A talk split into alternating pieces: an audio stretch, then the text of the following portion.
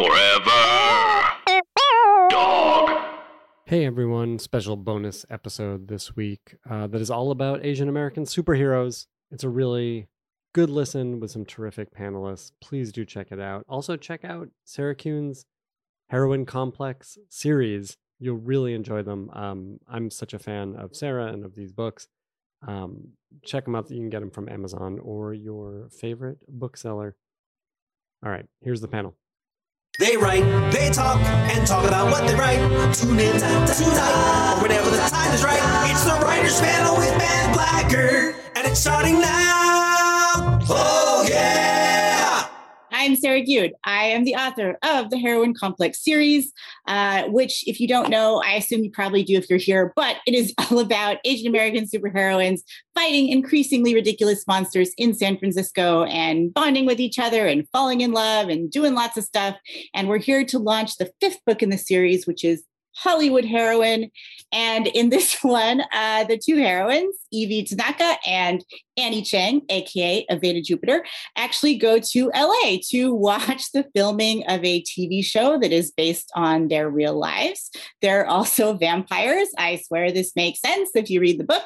Um, and, you know, I also write some other things. Um, I write YA romance, like From Little Tokyo with Love and I wrote uh, a I write comics sometimes, and I wrote one uh, with the artist Nicole Goux that I think some of you are probably familiar with. It's called Shadow of the Batgirl. Look at that.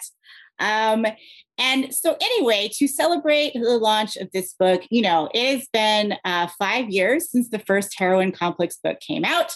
Um, and I thought it would be fun to have this kind of roundtable discussion about the state of the Asian American superheroine with two of my favorites. And so, I am going to ask them to introduce themselves, tell us who you are. I know a lot of people already know. Um, Christina, can we start with you?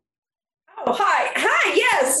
hi, I'm Christina Strain. I'm a former Marvel comic book colorist. So I have a little bit of a wild tale because I am also currently a TV, film, and comic book writer. So I started out as a colorist for Marvel, working on some books like Runaways, which I hope people have read. Um, like my heart, I worked on like 53 issues of it. Uh, I also worked on Spider Man Loves Mary Jane, a few issues of X Men, World War Hulk, some Thor, um, Daughters of the Dragon, long list. Then I transitioned into writing and I wrote uh, for TV, worked on The Magicians, Shadow and Bone, a show that I can't talk about, another show that I can't talk about. I also have a movie on Netflix called uh, Finding Ohana, um, which was uh, really fun. And then I've also written for Marvel Comics, um, written a few things for them. Uh, my favorite being Generation, the, the newest version of Generation X. And that's it. And you also wrote some, uh, Generation X had this, but also in addition, you've written many amazing Jubilee stories, which I think yes. is a great, you know, great element for us to talk about the yes. Asian American superhero. Yes. Also, the first thing that I actually wrote for Marvel was a Civil War II short about White Fox, which was very fun to do. Um, Ella, how about you?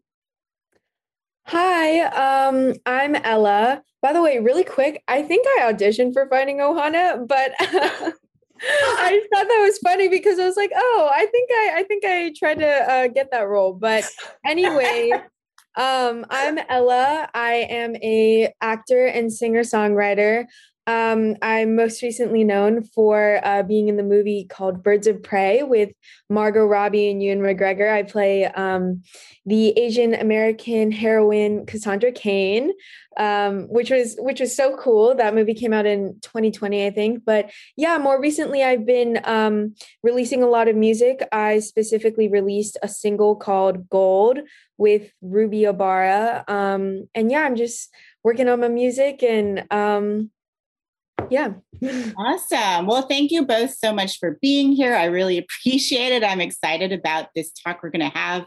Um, so, first, as befitting uh, superheroines, both fictional and real life, um, I wanted to talk some origin stories. I don't mean like you have to go back and be like, I was born in a small town, you know, like not like that. But um, I thought, you know, uh, I was thinking about sort of what goes into creating, writing, performing, um, characters that are specific, very specifically Asian American superheroines. You know, we're not talking about like sort of the generic superheroine, but specifically Asian superheroines. And I was wondering if we could all talk a little bit about how we approach that as artists. And I will talk about that as well. Don't worry, I'm not gonna, I didn't set this up just so you guys had to do all the work and I could just like sit back and enjoy myself. Um, but uh, Christina, I think you have, you know, some really interesting experiences with this across the board board because it's both comics, it's TV and film. And you have also written both uh, characters like this that are um, your own creations. Um, yeah. Um, something like Finding Ohana. Um, but you have also written like a lot of, you know, Asian heroines who already existed or um, things like that. So I was wondering if you could just talk about kind of your experiences um, across the board there with how you approach sort of creating and writing and um, just coming up with these specifically Asian American heroines. Yeah, it's amazing. I think every character that I've ever written that is Asian American has definitely had a little bit of my own perspective in it. Um, just the quick rundown is I was born and raised in Seoul, South Korea. I uh, my mom's Korean. I lived there till I was 18 and then I moved to the US. So my perspective as an Asian American is very like Asian American because I was raised in Korea. Like for me, Squid Game takes me to a nostalgic place from my childhood, which is wild. I'm like, is this what white people feel when they watch Stranger Things. Um, but like, it sounds almost like you're watching Squid Game for like comfort, which is perhaps not everyone's experience of that show. But it's I love really, that for you. yeah, it is wild. I'm like, oh, this neighborhood, the Marvel episode. I'm like, that looks like my Taiwanese neighborhood. Like, oh, I used to play marbles in alleys like that, and then like the pulki. I'm like, I used to eat that. Everybody's now calling it taco now, but when I was growing up, it was pulki. So like things like like that. Uh, yeah, who knew? who knew? Christina's um, gonna I, be like, you guys, I have this really like heartwarming, like comfort show for you all to watch during the holidays. Called Squid Games. it's the Hunger Games meets my childhood.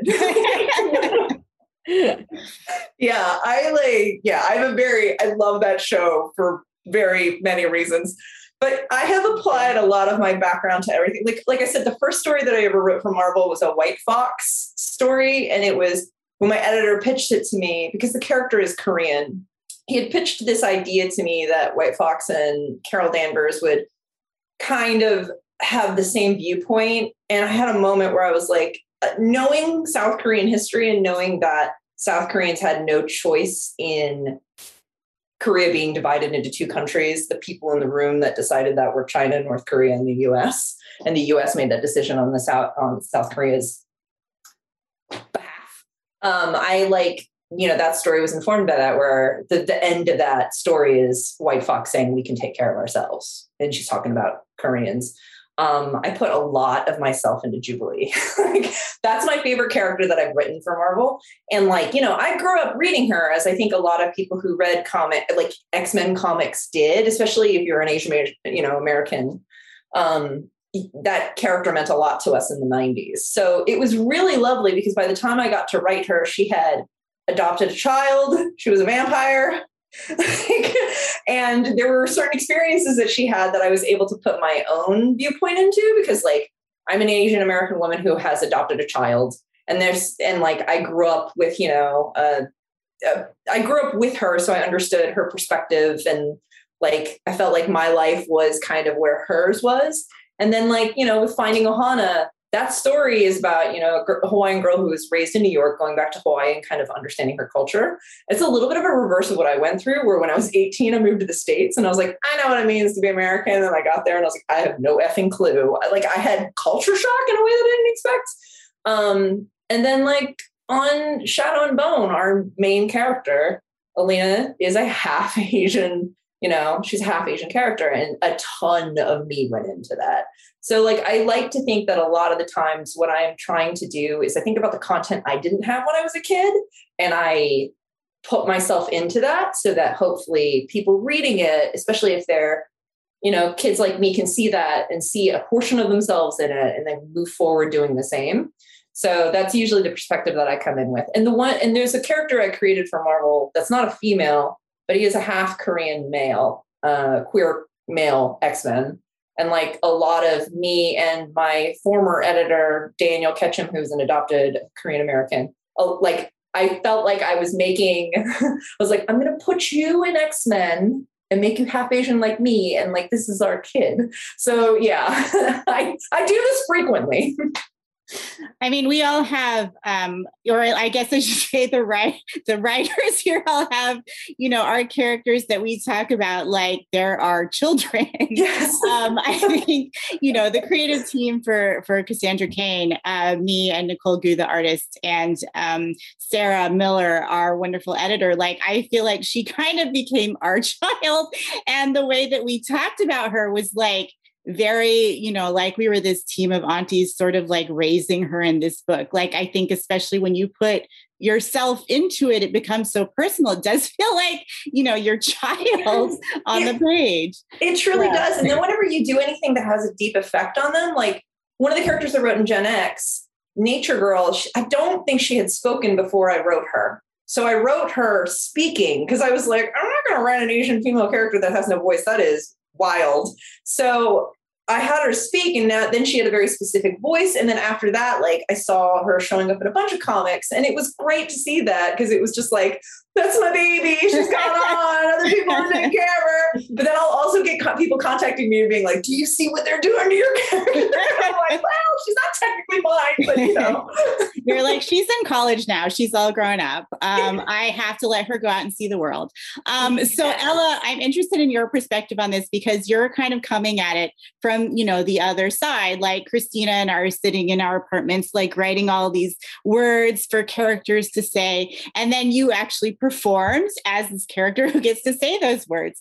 Um, so, I was wondering if you could talk about, you know, what that experience has been like for you, and naturally, if you want to talk about what it was like sort of creating Cassandra Cain for the big screen, I know that will be of interest to people, but feel free to talk about, you know, any characters you want. What kind of goes into creating that for you? Yeah, of course. I mean, when performing the role of Cassandra Cain over the four month span that we did shoot, um, I definitely felt this sense of like responsibility um just because like the asian american community is you know like slowly growing their presence of um you know asian american superheroines on camera. So i just thought it was really important that i made sure that i did this right. Um so i mean like going into it i definitely had long long conversations with christina hodson the writer and cathy yan the director both really badass asian american women who i was like so shocked that i was able to work with for my debut film. But yeah i just really wanted to make sure that everything was authentic and felt right for this character because birds of prey is such a significant movie in my life and especially in the dc universe. So um i think that putting this character into the media and on screen um, was really important and i think it's going to definitely help expand the community of asian american superheroines um, on camera. And i think that it's totally becoming a bigger thing now um you know with like shang-chi and eternals and all of that. So i was just i was just really excited and i thought it was just so fun creating a character and a person that people are going to watch. And you know like young girls like young asian american women can look up to this and see that oh hey there's a character that i could finally relate to and that can look like me and um someone that i can connect with. So yeah that was really important for me Um, that's so cool. And, you know, also that we can cosplay as because yes um, you know, like like when I at least when I was younger, it was always, you know, we played like Star Wars or Wonder Woman or, you know, the sort of big things like that. And uh, of course, in Star Wars at the time, it was just the only woman was Princess Leia. The only major woman was Princess Leia. So it would always turn into like, you know, 17 girls being like, I want to be Princess Leia. And I was always disqualified first because they were like, well, you, you're not, you don't look like Princess Leia. You would be kind of, you know, this Princess Leia with like this asterisk of like, this is Asian Princess Leia. Um, so I love that we have these characters now where it's like, you know, Cassandra Cain is Batgirl. Like Cassandra Cain is like an awesome character in her own right that we can sort of like embody without it being sort of an asterisk or you know like oh no you can't you can't do that because you don't look like that um, yeah. i was also curious what that audition was like um, what yeah. did, did you have like i don't know like beat people up or like show your your jewel thieving like prowess like i was curious what that experience yeah i mean honestly uh when the audition process was happening, I didn't even know that it was Cassandra Cain or that it was Batgirl. Um, they just made up like random names and said that here's the storyline. It was kind of like a a general plot of what was going on in Harley Quinn. Like nobody even knew that it was Harley Quinn, at least for people who were auditioning for Cassandra Cain. Um, but yeah, a lot of the scenes were talking about, you know, this uh, very scrappy um, foster kid who who just wanted like an opportunity and a chance to to be out there. So um, it, I mean, thinking back, the audition process was like super stressful. Um, but yeah, it was it was really fun. It was like a long one month process where I would go in like every Friday and I would do my scenes and show them what I can do and we improv a little and then like I would leave they would tell me and then I would come back um but yeah it was it was definitely stressful but really a great learning experience too because I got to do chemistry reads with Margot and Jurnee um which is something that I will always you know keep to uh you know near and dear to my heart so. That's so awesome.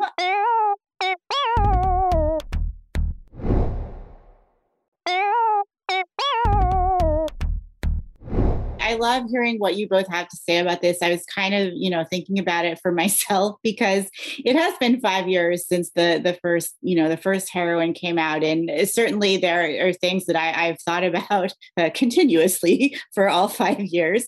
But um, one of those was kind of about, you know, the this the specificity of the Asian American superheroine or heroine or you know leading character and how there was kind of this moment you know near the beginning of that series particularly when it was being announced where it was kind of like am I calling this, you know, this is my ode to just plain superheroes, just, you know, just that?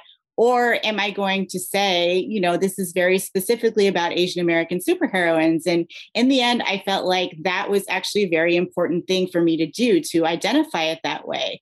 Um, because something I sort of discovered, like, as I've talked about this book, I've, as I've heard other people talk about their work and all of that, is there is kind of this um, urge sometimes from some writers and creators to say, you know, this character just happens to be X. And what they, I think they're trying to say with that is this story is not just about race, or this story is not just about struggle, or this story is kind of not, you know, what we've seen before. And I really have grown to hate that phrase, this character just happens to be X, because I think it sets up that certain characters are the default, right? Certain characters are normal. Certain characters are just, you know, what we should expect as standard. And, you know, I've said, like, if you decide, if you're writing a book or a show or whatever, and you decide to make your whole cast white, that's still a choice. That is not yeah. just happens to be anything. That is a choice you're making. And I think for me, you know, particularly as I was writing the first book, one thing I sort of kept thinking about was, um, yes, this story is not just about race. This story is not just about being Asian. This story is not about, you know, teaching people about racism or whatever. It is for the most part, you know, them having these super heroic antics and bonding and all of that. But their identity certainly still informs all of their experiences. It informs who they are in day to day. And, you know, one thing in that first book that a lot of people still bring up to me is um, that the two main characters, Evie and Aveda, you know, they become best friends when they're kids because they both have what is called a lunchbox moment. They have, you know, they they are going to a mostly white school in a suburb, and, which was, you know, my experience growing up. And they're the only two Asian kids in class, and they both both bring in this food for their snack that the white kids think is gross and it kind of turns into a thing you know a thing to make fun of them about and all of that And, you know, that was something that I was like, okay, I feel like these characters are not characters that just happen to be something. They aren't characters that you can swap out, you know, for white characters. They are very specifically Asian American women, and that affects how they move through the world. Um, so that is something that I certainly also keep in mind when I'm writing, you know, any characters, but I think especially my Asian American heroines, I feel uh, very strongly about that specificity. Yeah, I think that's uh, the exact correct way to look at it. I mean, the perspective that I come with every time I write an Asian or Asian American, you know, character is I ask myself, you know, like, who is this person and how does their culture and their past inform who they are? Because, like, you know, you know how it is. There's not one Asian American character to cover us all, so we're all going to be different. Like my again, I grew up in Korea, so my identity is very different from like you know, a half Korean kid who grew up in the States. Like we all have different perspectives. But that being said, I think it's it's silly to just be like, oh yeah, they just happen to be Asian. It's like, well, yeah, how does that inform them? And you know, like it because it does. You're right, it does. Are they adopted? Did they were they raised here? You know, were they raised overseas? Like what, what you know what, what flavor of asian are we talking here? You know like everybody's different. We all have different perspectives. And like eh, would you you know they just happen to be white would you say that no, no one ever says that because it's still, I think, considered, you know, very, very much the default. Uh, but you actually touched on something else I wanted to get into. And before we do that, just saying to our lovely viewers, um, if you would like to ask us a question, I know sometimes it's weird during the virtual events, people are shy, um, but you just have to put it in the Facebook chat and then Teresa will send it to us. And I will say this is the one instance where a question is a comment because it's in the comments. the one time we will let you get away with that. So use it wisely. Um, anyway, um, the next thing I kind of wanted to talk about, kind of going off things that you both were saying about, you know, Ella, you were talking about how you felt some pressure, you know, having to represent this character, knowing that so many people love her, knowing that she's important to the Asian American community. And Christina, you were kind of talking about, you know, that as well, like how not one Asian character can represent for all Asian people because there is so much diversity within our gigantic umbrella identity. Um, so, something I wanted to kind of talk about was just that, you know, the sort of unique challenges, the pressures of, of writing these characters, especially as Asian American performers and writers and creators and all that um, because you know I've talked a lot about how when the first book came out, um, I had certainly something called the rep sweats, which is a term coined by my friends Jenny Yang, Phil Yu, Joanna Lee, and it was basically um, they came up with it when Fresh Off the Boat came out because they were like, we're so excited but we're also getting that kind of sick feeling where like if this show if it doesn't go right or if it's not very good or if people don't like it it goes away there's a chance that you know we might not have another asian led sitcom for another 15 years um, so you know it gives you this kind of sick feeling and so i certainly felt like i started to have that from the creator side where I, when my series was announced, you know, when they showed the first um, cover, which is very beautiful, Jason Chan has done um, all of these beautiful covers for the Heroine series. Um, you know, when that was revealed, a lot of people were saying to me, I have waited for this my whole life. And I was like, awesome, but also I'm going to throw up now because no one work can sort of serve everyone. You know, I, I've talked about this actually in the context of Jubilee, because when I was younger, I was a huge X Men person and I actually didn't like Jubilee. I love Jubilee now. I would say I love Jubilee now. But I think when I was younger, um, I felt like, well, that's not me. You know, I'm not very cheerful. Um, I don't smile very much. I can't shoot fireworks out of my hands. Like, you know, it, I don't wear yellow. Like, it felt like sort of like, here's what you get, here's what you have to like, and this is the only thing that you're getting. Um, and so, you know, I certainly know what it's like to be the audience for something and still sort of feeling like this is but this is you know not quite for me because there just aren't as many examples out there so i was wondering if we could sort of talk about that that sort of pressure and the challenge and how you kind of deal with that as as creators and artists ellen you yeah. first oh, okay sure um i mean it's definitely a little bit of a challenge and i always for sure feel the pressure of um, not only the fans but just of uh, the DC world and community in general. But I think um, when creating these roles, I again I really try to make it as authentic as I can. Of course, I read Shadow of the Batgirl and I read um, a bunch of other comic books when I first found out that I uh, that I was going to have the role of Cassandra Cain. But really, I think it's just listening to your gut and persevering and knowing that you have a whole community of Asian Americans and women and my family and friends who can really help me through all of the challenges and pressure. Um, even as being a, a young teenage girl, um, you know, going to school and things like that. So I think really with all the pressure in social media and other things like that I've dealt with, I also sometimes, if there's hate comments, I just, you know, tend to not care because at the same time, like we, I really try to persevere and feel that, you know, I, I'm unique and independent and, um, I have the opportunities to do what I can to make the world a better place. So, yeah. Awesome. Yeah, I've gone through quite a journey with the reps. Let's hear it, Christina. you know, it's like, you know, when you first start, you're just like, I want to do this. You're just excited, right? Because you're like, I'm just going to do this thing. And the reality of like you understanding your own opinion about like the way you've seen representation done on television starts to become more aware, like obvious. And then you start to worry, oh God, am I doing this wrong? Am I going to mm-hmm. offend anybody? Am I going to, and then you go through this, this freak out stage. And over the last several years, right, you know, like writing several different um, Asian American and Pacific Islander characters, the thing that I have come to realize and understand is this.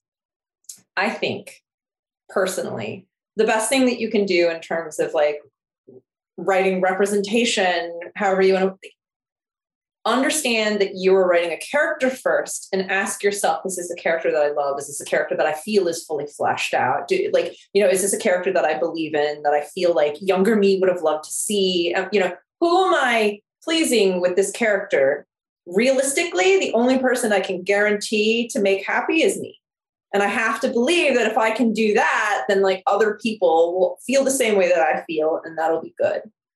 And then on top of that, I think the flip side is to also understand that regardless of what you do, no matter how happy you make yourself, there are going to be a you know a segment of the population that is upset, and that is okay. There's nothing wrong with that if portions of the Asian American community like see something that you've created and say, I don't see myself in that, that is okay. They're allowed to be mad at you. They're allowed to be mad at the content because the reality is, is that part is not about you. That part is about the fact that there's not enough representation out there, period.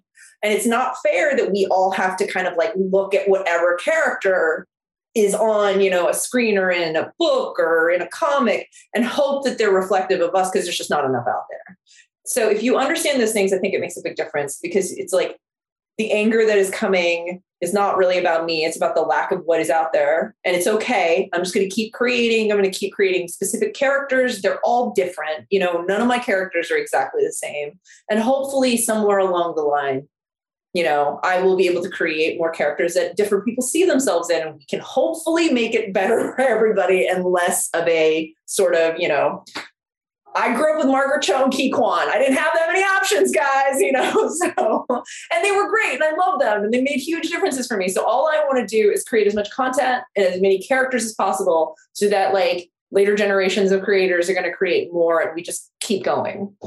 So yeah, yeah, and I mean, I think that um, the you know the artists you mentioned, like I certainly remember seeing Margaret Cho on TV for the first time as like a suburban child growing up in an almost yep. all white town, and just the fact that she was so herself. You know, she was so being herself, even kind of the mold they kind of tried to put her in on the TV show, which kept changing. You know, it, it felt like she was being herself. And I, I felt like I had never quite seen that before. You know, she's still such an icon, such a legend. Um, and I think she did the thing that that you're talking about as far as what we're hope what we're all hoping to do which is to kind of open the door just a little more for the the people who are coming next. Open the door so that those people can also write their experiences and you know then everyone can hopefully eventually have whoever their heroine is whoever that they you know they identify with. Um, i think that's kind of the point is just to keep having more. And you know the way i've sort of dealt with reps i mean dealt with reps is um, just i think having that community, having that community, especially of Asian American creators and, and artists, and you know, and also all different women of color who are sort of you know we can sort of talk about these things in a very honest way and and talk about where they're coming from and talk about you know how how that how, like you were saying how that's sort of coming from a lack of things. Um, and you know I, I think for me what i what i hopefully eventually landed on was also kind of along the lines of what you're what you were both saying as far as just making sure that it's real so when i create a character who is an asian you know almost i think pretty much all my my big characters are asian american heroines heroines of some kind. Um, I just always try to make sure that she's real. And a lot of times that means that she's messy and has a lot of bad habits and, you know, perhaps some other things I take from my real life. But I think, um, I think it's important just to make sure that that, you know, that's kind of the basis of good writing, right? Is to make sure that the character is a fully rounded character. Yeah. And I think to look on the bright side too. I think and just coming from like a younger perspective being in generation Z and stuff, I think there are a lot of role models and people that young Asian American women and just women of color can look up to. And I think that's really important to have now where we can cosplay uh, a super heroine that we really like and we can feel like we are represented in the community. And I think just like going back to Cassandra Cain, I just I thought it was so fun to create a character that everybody could really relate to, and making, like you said, um, making someone that isn't necessarily like fully perfect. You know, like someone who you can feel like you could relate to, which is why I really like that sort of um, anti-hero character as well um, like Harley Quinn and like Cassandra Cain, where you you feel like they're not perfect, so you can kind of see yourself in them as well. So yeah, for sure. I mean, um, I I think Birds of Prey. If if I had had that movie when I was twelve, well, first of all, my parents wouldn't have let me watch it because my mom was very strict about about that R rating. It's very yeah. strict. I didn't see a lot of movies until much later, but um, that movie I think was such a like it was just like you know all these different women different in personality, different in identity, different in background, coming together as a team and as a very messy, not perfect team, and still, you know, kicking a lot of ass. And even just having the, you know, those elements, like it, the movie was like so amazing anyway. Um, but even if it hadn't been, I felt like just seeing that was so amazing. You know, it felt like if I had seen that when I was 12, it would have, I think, really made a difference. Like it would have really made me see myself as more of, you know, a main character. Um, yeah. So, yeah.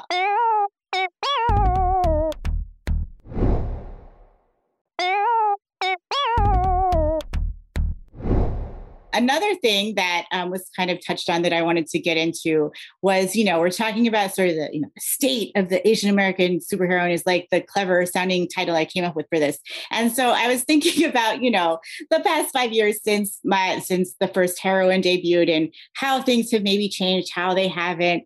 And you know, in the latest in Hollywood heroine, um, Evie and Aveda are watching this sort of horribly gone wrong TV show based on their lives. They're watching the production of it. And there's sort of a lot of talk about stereotypes. What is niche? What is considered universal? What is considered four quadrant? Um, white people kind of co opting the narratives of, of people of color. color. Um, and just all of those things that go into you know even now making something that that puts us at the forefront.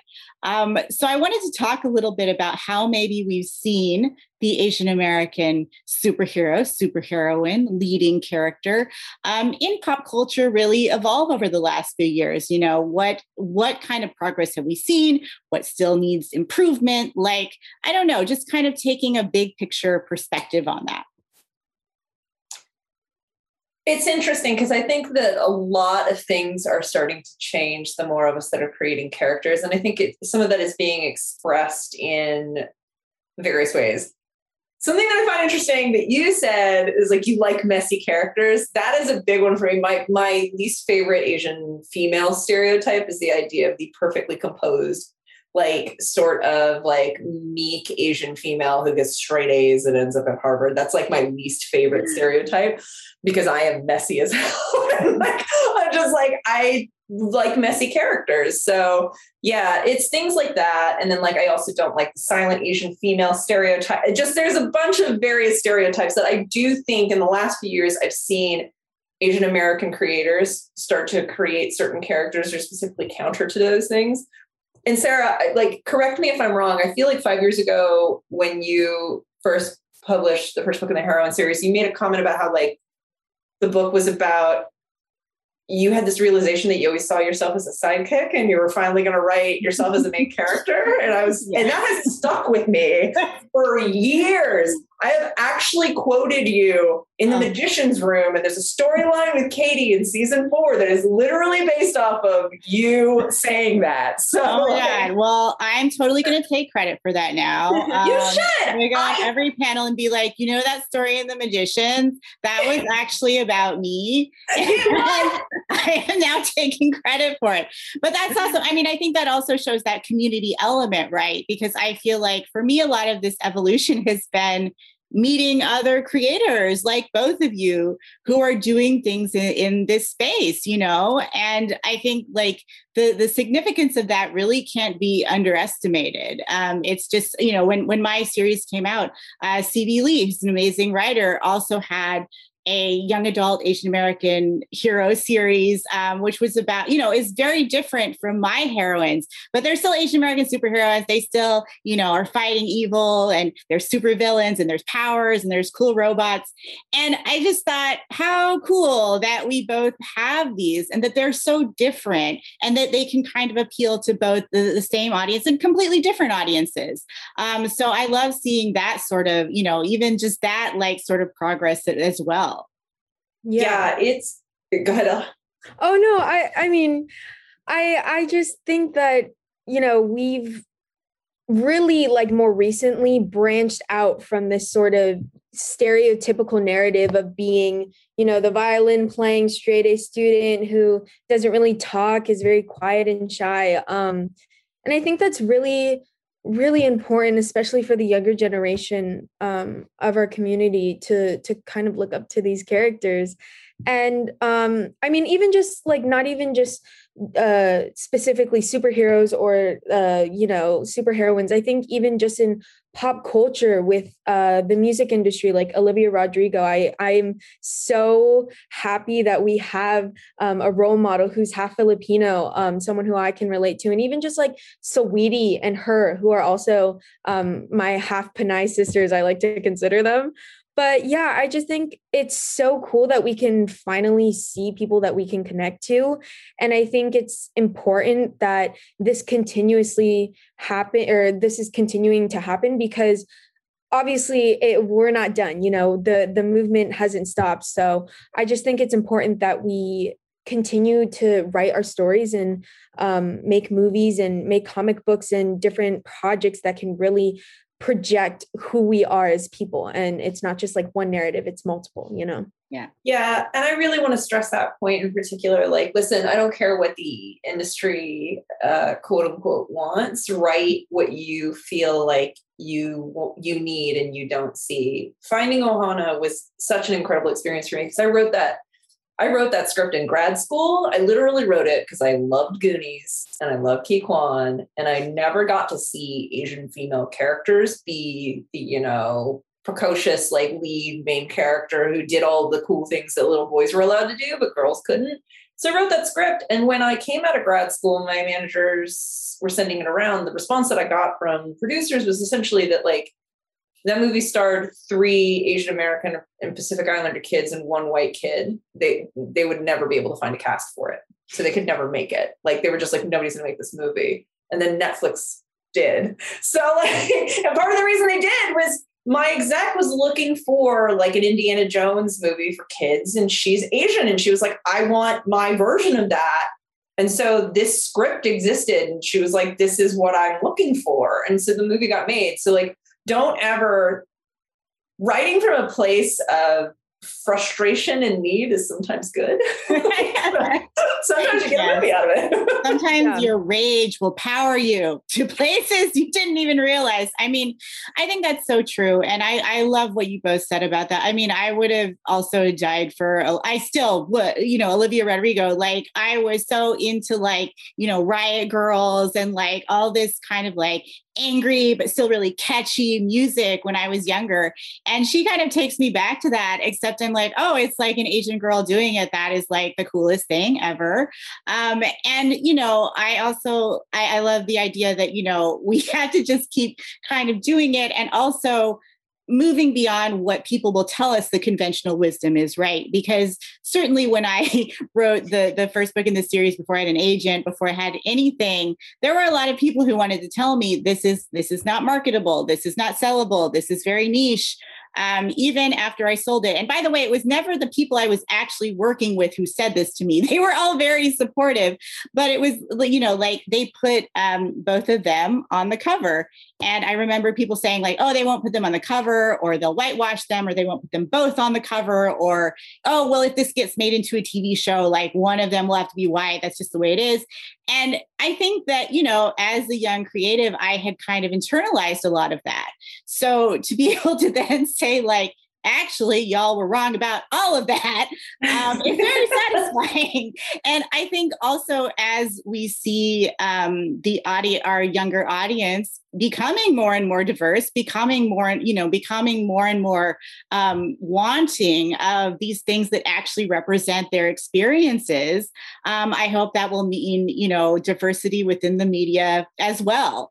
And I can certainly say that, you know, since I debuted back in 2016, I remember um, just one anecdote that maybe illustrates this is um, I have in this series this sort of idea that um, these two women were inspired when they were girls by watching the movie The Heroic Trio, which is an old Hong Kong action movie. And one of the stars is Michelle Yeoh. And I had put this whole thread in, especially the first book about Michelle Yeoh, because Evie, the main character, sort of relates to her. She relates to like the, you know, this ending part where she's kind of like letting a, a tear fall over her, the, the, you know, the one man that she loves, and then putting on like a red jumpsuit and going and fighting things.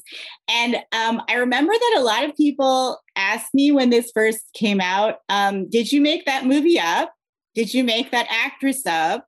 Did you like, is this a figment of your imagination? And now I feel like at least, you know, people know who Michelle Yeoh is because we're having kind of, can we call it a Yeoh-essence? We're having Yes. like, you know, a moment where she is like in every major property in existence. I'm still kind of um, horrified that in 2016 that I know. people I know. I know. Christina, we knew. It's okay. Nobody else we knew, but other people didn't. Okay. Um, so um shockingly, we are getting to kind of the end portion of this. So I'm gonna look in the chat and maybe take a couple questions and you know we can keep talking about some other stuff. But um, okay, so we have one from the amazing author Rebekah Weatherspoon. Her book came out yesterday too. You should order all of her Cowboys of California series because guess what? You can use this discount code to order any books you want from the Ripped Bodice. So definitely order those too. She would like to know from all of us what piece of media or genre or genre would you like to see more Asian women in? Very interesting question. All right, I'll give you a minute to think about that. This is like Oh, people ask me like answer. like what book have you read and I forget that I've ever read a book or that books are things or you know, okay, go ahead, Christina. I just want more female led supernatural creature hunting shows. Just gonna say that. That's really my heart. I like I want to hunt ghosts and supernatural creatures. That's all that's all I got. Amazing. Love it. How about you, Ella? I think like coming of age and rom com movies as well, because I remember when Lana Condor uh, came out with the To All the Boys I've Loved Before, like that was so iconic for me because I saw Lana Condor kissing two guys and just really uh, setting this sort of uh, Molly Ringwald sort of example for all of the young girls out there, and the fact that like me and my friends just like can regularly talk about her. Um, I I, I kind of want to see more of that sort of rom com um, scene with the Asian American community. I think that would be really cool to see a lot more of that. And I think, you know, Crazy Rich Asians was such an iconic thing as well. Um, but yeah, I think like a lot of teen and coming of age stuff for um, the younger community of Asian Americans would be really, really cool. Love that. Also, big props to Jenny Han for writing those amazing books that got made to into serious Netflix franchise. Also, there are many other awesome Asian American women writing Y rom com that should all be adapted everywhere. So, all the people from Netflix watching this, please option all of those books and make them into amazing movies because Ella would really like that. And so would the rest of us. Um, I think for me, uh, what I would love to see, which isn't exactly a genre or, you know, a kind of media, but it, it sort of goes back to something Christina was talking about earlier, which is, um, I love um, Asian girl dirt bags, like just like um, you know, just these really like messy, like making bad decisions, like not great at life. Like, you know, I think like you were saying earlier, there is kind of a a stereotype of us that we're so perfect and reserved and you know doing everything right and that is certainly not me so i would like to see more asian lady dirtbag representation that's what Like i would Asian like. Fleabag. Asian Asian Fleabag, love it. Um, you know, and I think that also speaks to something else that I am uh, fond of talking about, which is I think that um, Asian creators also can take those things that seem like stereotypes because we've seen them in a very flattened way, mostly from white creators, and making those into really full characters. Because, you know, there are a lot of Asian girls who play the violin or who got straight A's or, you know, whatever. And they i feel like haven't seen their experiences accurately represented yet either a lot because that requires someone to write that really full character that i think requires an asian american woman who's had that experience to write that that character. Um, so i would love to see more of that as well. Um, you know the the sort of moving beyond the stereotype is something i've also thought about a lot because i have this character Bea who is the the little sister of the franchise. And um, she has as you can see blue and purple hair. And there was a thing uh, a few years ago about the asian girl hair streak where someone noticed that you know a lot of the sort of rebellious asian girl characters have this like blue or purple hair streak that says like look i'm a badass. I'm not like those other asian stereotypes and then that, so then people started saying, oh, like that's a stereotype because the hair streak is kind of her whole personality, like it's standing in for her whole personality. But then I feel like it goes to a place where people just see the hair streak and they're like, stereotype. And I'm like, okay, this character is the main character in this book. She's very well rounded. She has lots of personality traits, not just her hair streaks. Also, there are real life Asian girls who have hair streaks. They deserve Yeah. representation too. So my Finding Ohana director, Jude Weng, has a blue streak and she's very proud of it. And she's like, I know people think it's a stereotype, but I really love it. So But see, that's that's that is so like frustrating, right? Because then it leads, you know, like I've also had that conversation with like Asian American women who do martial arts or like stunt women or like, you know, enjoy being athletic. Like sometimes that's a stereotype. And it's like, no, no, no, no. It's just that this has been flattened so much. And I think something like, you know, you mentioned earlier um, the new Kung Fu. Like, I remember just watching that pilot and that opening where it's like three amazing Asian woman characters are, and doing martial arts. I was like, okay, let's go. Let, you know, this feels like we're finally getting a chance to like do martial arts, but I guess not in a stereotypical way. So Um, okay, we have another question from Winter. Um, Ella, Cassandra Cain was a much different character in Birds of Prey than in the comics. Was that always the case? How did it feel being Harley's apprentice as opposed to being Batman's adopted daughter from the comics? I think the dynamic between Cassandra Cain and Harley versus you know Cassandra Cain and Batman in the comic books um, is for sure a lot different. I think Cassandra Cain, no matter who her role model is or no matter who she's the apprentice to, I think she's always going to be this very independent and brave um, character who can be a little messy. But in Birds of Prey, um, a lot of the relationships between Harley and um, Cassandra Cain were based off a comic book. I think it was called Blue Eyes with Harley Quinn and her apprentice. Um, but yeah, I think with creating Cassandra Cain's relationship with Harley Quinn, I think a lot of it was taken from a bunch of different comic books and stuff. So it's not fully like the comics. And I know some fans are really upset about that, but really we tried to make this sort of relationship um, and dynamic between Harley and Cassandra Cain that was really wholesome and sweet and kind of like a big sister, little sister relationship that I think a lot of um, women can relate to you know that sisterhood and that feeling of um, having an older sister who you know gives you tips on boys and gives you tips on you know who to like and who to trust and mean girls and all of that. So yeah yeah, I mean, and I I can also like speak a little bit to this as someone who wrote a Cassandra Cain that was a little bit closer to you know what we had seen in the comics. It was a different Cassandra Cain because the the uh, young readers books are in a whole other continuity. You know, it's we can make the characters a little bit different. Um, but um, I felt watching you in that movie, I was just like, this is Cassandra Cain. Like this, like the feeling I'm getting from this character is still so Cassandra Cain. And I think the relationship they built with uh, Harley actually reminded me of a relationship that we had zeroed in on in Shadow of the Batgirl, which it was the relationship with Barbara Gordon. You know, that was, I, I think, a very sisterly mentor relationship true in birds of prey it's more mentor to like be a better jewel thief and in, yeah. in, uh, in, like more traditional continuity it's like you know they're trying to help her be like a superhero like batman right yeah. but um i felt like those those elements were very similar those elements like touched my heart a lot because i felt like i could see both that Cassandra Cain that I had I had really you know loved the the comic book Cassandra And this new version who was also to me had the spirit of Cassandra Cain. I, I think there's a moment sort of near the end where she's finally allowing herself to be vulnerable, you know, and it's because she has actually become close to all these women, especially Harley.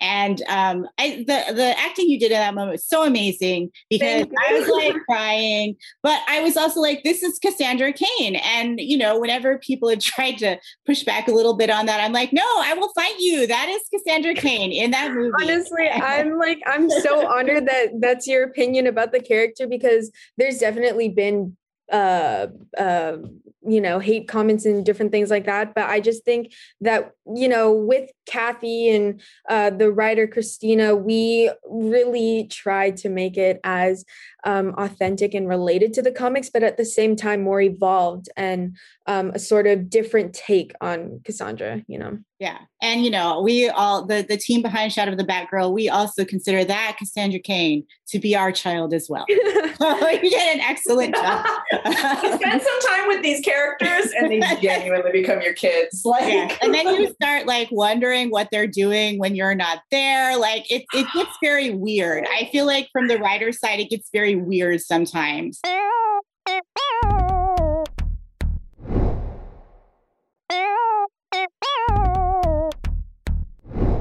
Okay, so we are sort of running out of time. So I'm going to ask one more discussion question and then we'll do sort of our, you know, where can you where can people find you classic goodbyes. But this is something I wanted to talk about because it ended up being um, a very key theme in Hollywood heroine.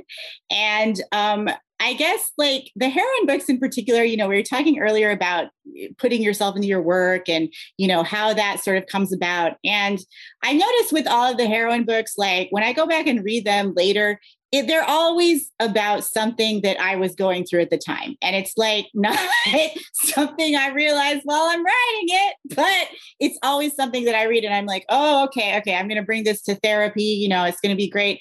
Um, but in this book, I was writing um, an Asian American superheroine who is extremely burned out and who is kind of in this constant 911 mode. She feels like she has to solve all these problems all by herself. She feels like she can't ask for help. Like, you know, it feels like a very, it feels like what honestly a lot of us were going through like the past two years. So um, I think that what we as women of color deal with as far as burnout is very specific. It's like this combination of, you know, the regular burnout and then also dealing with microaggressions, macroaggressions, just aggressions, um, all while feeling like, you know, you have to show up, you have to be present, you have to be, give a thousand percent. You kind of have to be this real life superheroine. Um, and it's a lot. So I was wondering if we could all talk about as, you know, creative types leading, le- leading creative lives. How do we all deal with burnout? And honestly, part of why I asked this question is because I would like to know the answer. you want to go, Ella? I mean, I, yeah, I don't know. I just like, I think gosh when i think about like burnout specifically it's about like school and obviously microaggressions from uh you know media and uh all of that. So I think just like finding creative outlets is something that's really helped me cope with like the stress and anxiety that I've dealt with in the past. Um, and I think, uh, I mean, I've been writing music and writing songs and playing the guitar and like all of these instruments honestly since I've been able to talk. So I think it's something that's uh, really close to me and something that I really love using. Like I a lot of my songs if you not plugging myself or you know shouting myself out but if you That's listen to a lot of my music it's it has to do with a lot of experiences that I've dealt with in real life. Um, you know, feeling insecure because of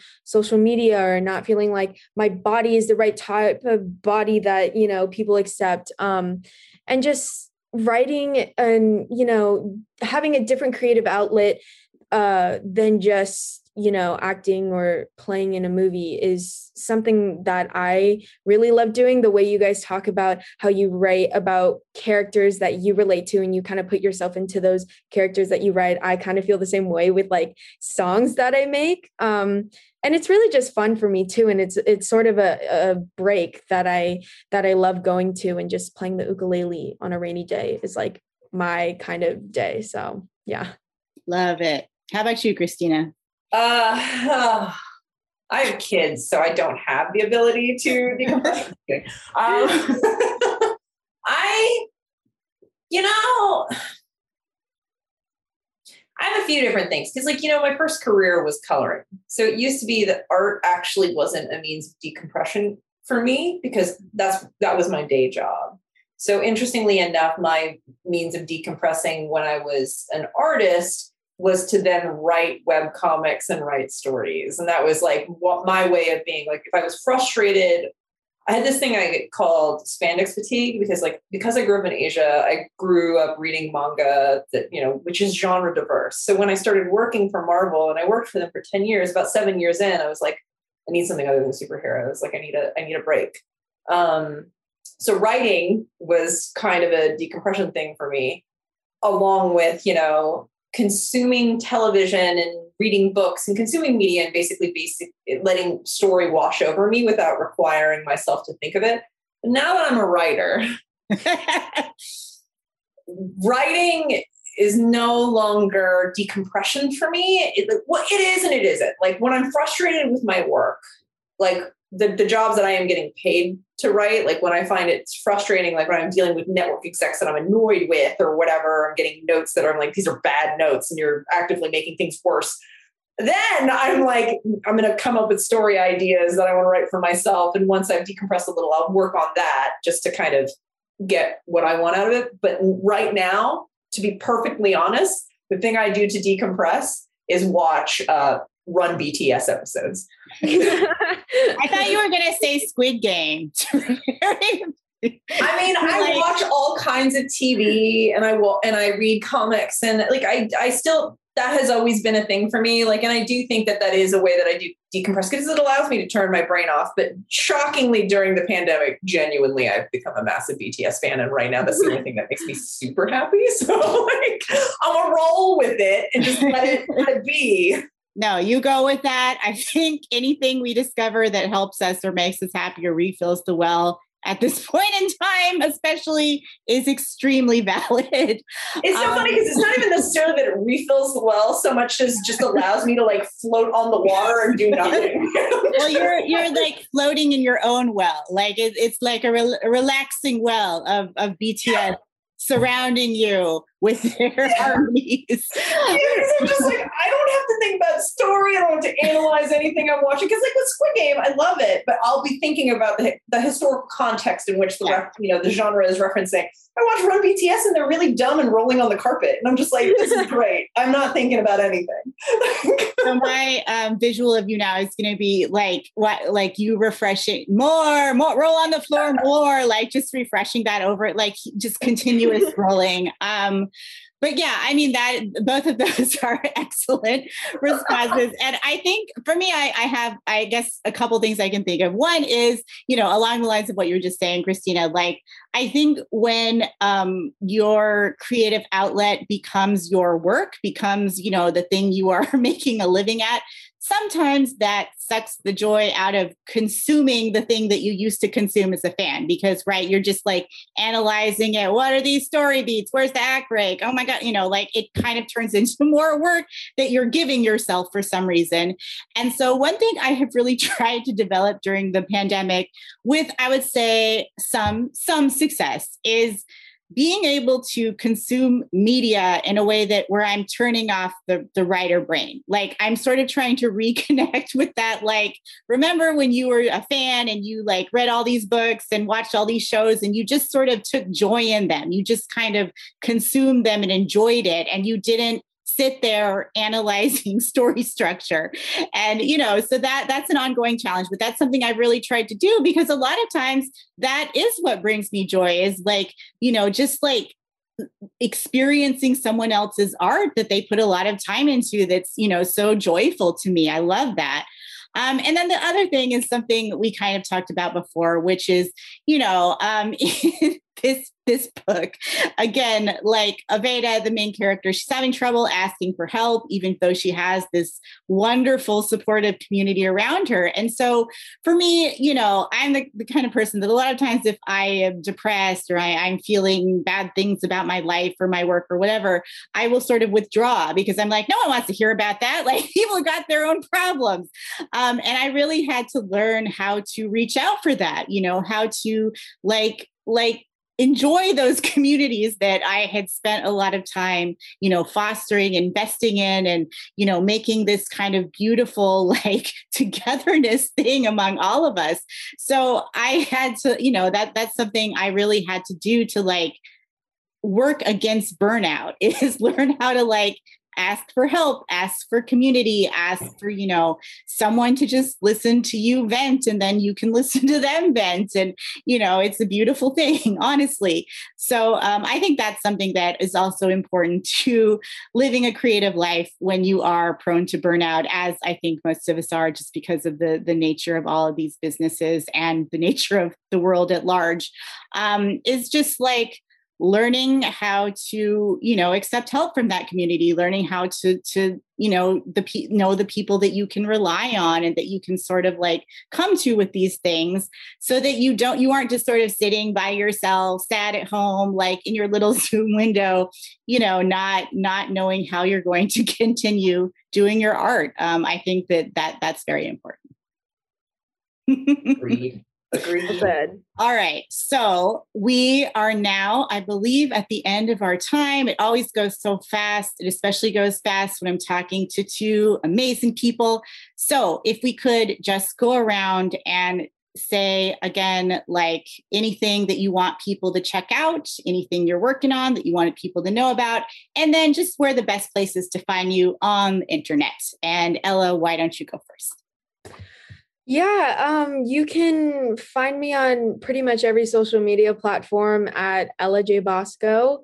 Um, I am also on Spotify and all music platforms as well. I'm coming out with some new music that I'm very excited about. Um, so yeah, you can check me out there and really just social media because I will keep you posted on anything else that is going on. Awesome. How about you, Christina? Uh, for social media, you really can only find me on Twitter because my Instagram is private because I put my kids on there. So, so Christina Strain on Twitter. Um, you can find my stuff, uh, Generation X in comic shops and bookstores on Netflix. You can watch Finding Ohana, my, my movie, my, my ode to Goonies. Uh, Shadow and Bone is also up season one. We wrote season two and we're going to be shooting it. Uh, so look forward to that. Um, also, The Magicians is also on Netflix. It's all on Netflix. And then uh, for for no reason in particular, uh, watch Cowboy Bebop. no reason at all for that, Christina. Just it's it's going to be a great show, right? That's that's what you're saying. It's going to be a really yeah. awesome. Yeah. Yes, yes. yes. and hashtag starring John Cho. Will you? Good job. Good job, Will. Looking um, forward to. Yeah, you're sure. Okay. Thank you again for joining us. I am Sarah Kuhn. Um, you can find me on Twitter. It's just my name, Sarah Kuhn. On Instagram, I'm Sarah Kuhn Books because some jerk took Sarah Kuhn. They aren't even using it. Um, that's where you can find me there. My latest book, again, it's Hollywood Heroine. And um, From Little Tokyo with Love also came out earlier this year, but because of how time works, it seems like it was 10 years ago. Um, and my website that probably needs to be updated is heroinecomplex.com. That's heroine like super heroine, not like the drug. Teresa, like, come back and join us for the last uh, Ripped Bodice goodbyes. We are ready for you. Thank you so much for this really amazing panel. We had such great comments. Everyone loved all the topics that you covered. Um, if anyone tuned in late or um, want to watch it all over again, it will be archived on Facebook immediately after this.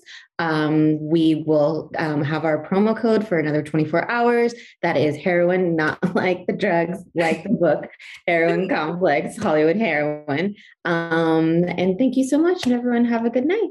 Yes, thank you. Forever. Dog. This has been a Forever Dog production. Executive produced by Brett Boehm. Joe Cilio, and Alex Ramsey. For more original podcasts, please visit foreverdogpodcasts.com and subscribe to our shows on Apple Podcasts, Spotify, or wherever you get your podcasts. Keep up with the latest Forever Dog news by following us on Twitter and Instagram at Forever Dog Team and liking our page on Facebook.